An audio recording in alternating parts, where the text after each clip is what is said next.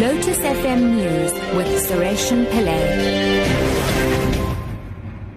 Good afternoon. We start with news just in. President Jacob Zuma has announced that he suspended National Police Commissioner Ria Phiyega. We'll have more details as they emerge. Protesters are blocking the entrance and exit gates of Wits University's Braamfontein campus. They're making it impossible for students and staff who are not part of the protest to leave the campus. The demonstrators are against next year's proposed tuition increases of 10.5%. Letaba Totsetsi is there. Hundreds of protesting students are blocking cars from exiting the university. They have been demonstrating since early this morning. The students say they won't be able to complete their degrees as the proposed tuition increase is too high. They want the university to stick to the current fee structure. University management says the 10.5% hike is necessary to meet its running cost for the year. Dita Watsotetsi, SABC News, Johannesburg.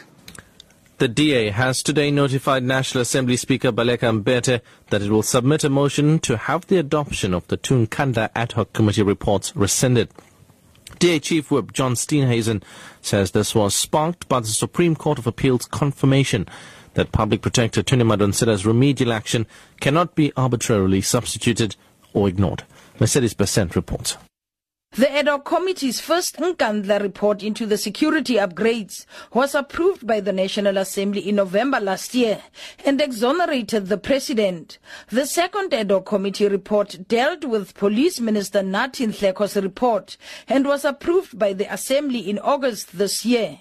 In her own report, Madonsela recommended that the president pays back a portion of the money used on non-security upgrades, such as on the building of a cattle kraal and a fire pool at his private residence. But it was the Nhleko report that found that the president was not liable to pay back any money, saying these were actually security features. The City of Cape Town Safety and Security Directorate says it's too early to speculate on the motive for the shooting at Cape Town railway station yesterday. Two men dressed completely in black were spotted behaving suspiciously on CCTV cameras. When approached by security guards, one of them began shooting randomly and then turned the gun on himself. Mayoral Committee member for Safety and Security, JP Smith. I think the people are leaping to the obvious conclusion that there's some kind of terror issue here. It might as easily have been people using the dress as a way to conceal carrying of firearms, and this might have simply been a robbery that was botched.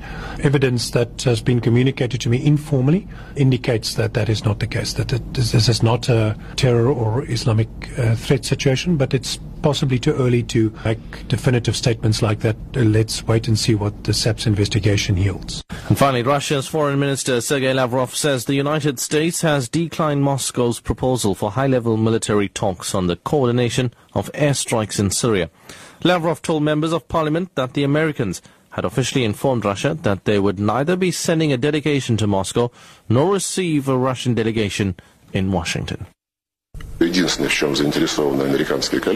The only thing that American colleagues are interested in is to agree on steps that would make it possible to avoid incidents. It is a shame because it is of course important that our military who are working in the sky above Syria and US military pilots understand who is doing what, who is performing which maneuver to prevent any accidents. Your top story, President Jacob Zuma has announced that his suspended National Police Commissioner Ria Phiyega will have more details in our next bulletin. I'm Suresh Pillay. Your headlines at half an hour.